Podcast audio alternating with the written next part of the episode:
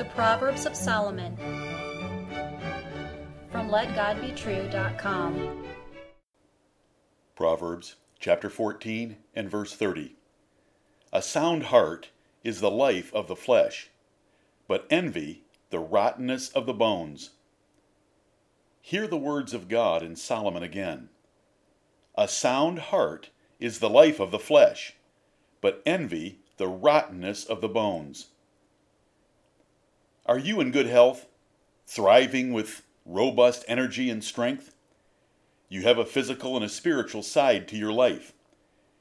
You could have a strong physical heart, but rot to death from envious emotions in your spirit. King Solomon wrote to protect you from the horrible consequences of envy. Will you let him examine your heart by this proverb? Envy is deadly. It will destroy your soul, body, and life, and it will take you to hell for eternity. But before it takes you to the lake of fire, it will pervert your thinking, torture your mind, ruin your health, consume your body, wreck your reputation, and destroy your life. Hate envy. Do not play with it. Reject any idea that you can allow envy and survive. Psychosomatic illnesses, those are bodily ailments that are caused by emotional problems, have been acknowledged slowly. But Solomon knew about them by inspiration of God 3,000 years ago. They are physical maladies caused by mental, emotional, or psychological factors. Of course, an enlightened Christian can easily improve the definition. Sin, a spiritual problem of the heart, can affect the body and destroy it from the inside out. The proverb before you contrasts life of the flesh to rottenness of bones. Is it dealing with physical health of flesh and bones, or overall life success with God and men by metaphors, or a combination of both? David saw God's commandments as exceeding broad, so the proverb teaches a variety of consequences for sin, especially for the sin of envy. A loving heart will make you stronger physically and spiritually, and envy will do the opposite. A strong physical heart is the life of the flesh, for it pumps a sufficient supply of blood with oxygen and nutrients to every part of the body and efficiently flushes all waste and poisons out as well. As the Bible states, the life of the flesh is in the blood. A strong spiritual heart is physically healthful as well. For by love and mercy toward others, it soothes the soul and reduces various stresses and chemical releases that harm the body.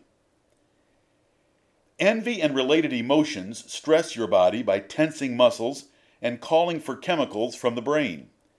Your heart rate accelerates, blood pressure climbs, breathing increases, and stress hormones may be secreted. You become totally focused on the threat, though it is only in your imagination. In this way, you compromise your physical health. The constant resentment stressing your mind and body, even at night, also hardens your spirit. Consider sin and various kinds of death. Sin brought instant death to Adam and Eve's affection for God, and it corrupted their perfect marriage as well. It also brought physical death to them some years later, and they will suffer forever in the lake of fire, which is the second death, unless Jesus Christ intervenes. Sin, with envy being one kind of sin, is horribly destructive at several levels. Grasp it.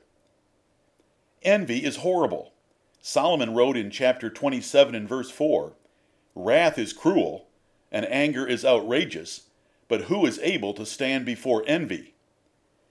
It is jealous resentment of others, which is devilish and hellish. It is pride and selfishness gone to seed. It cannot stand the praise or success of others. It rejoices when others fall. It despises their virtues. It labors day and night to put others in an evil light. You cannot escape this terrible master and monster, even in bed.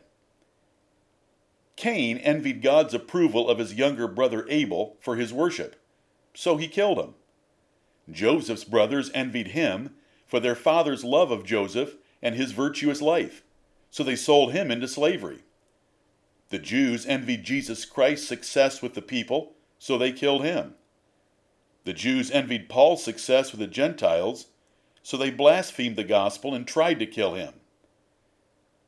But who worries about envy today? It is a forgotten and ignored sin. When did you last hear a sermon about envy? Does your employee handbook warn about it? Were you asked about it at your last doctor's visit? Have you heard of a judge ruling against it? How often do attorneys use it as a convicting motive? Envy is a terrible sin, a horrible evil, and a destructive soul cancer, but few say anything about it or against it. Wise men despise it. Parent, you must begin when children are young to cure this deadly disease. You must teach children to celebrate the successes of their siblings, to praise their accomplishments, to grieve over their failures, and to pray for their blessings. You must quickly and severely punish any attitude or action that reveals a proud, selfish, or resentful spirit toward others. The second commandment is to love others as yourself, so emphasize this in your home. Proverbs use many metaphors and other figures of speech, which is why they are dark sayings.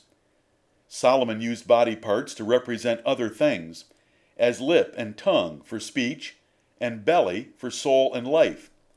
He made it clear that he could use rottenness of bones as a simple simile for grief and pain, without any direct or literal application to leukemia or other bone and marrow diseases. Therefore, this broad proverb teaches several levels of trouble that are brought on by sin, specifically envy. First, it will ruin your overall success as a godly and wise man or woman. This is the reason for keeping your heart with all diligence. Second, it will eat at your physical health, due to the corrupting effects of envy in the soul. And third, there is God's promise to ruin your health for sinful living.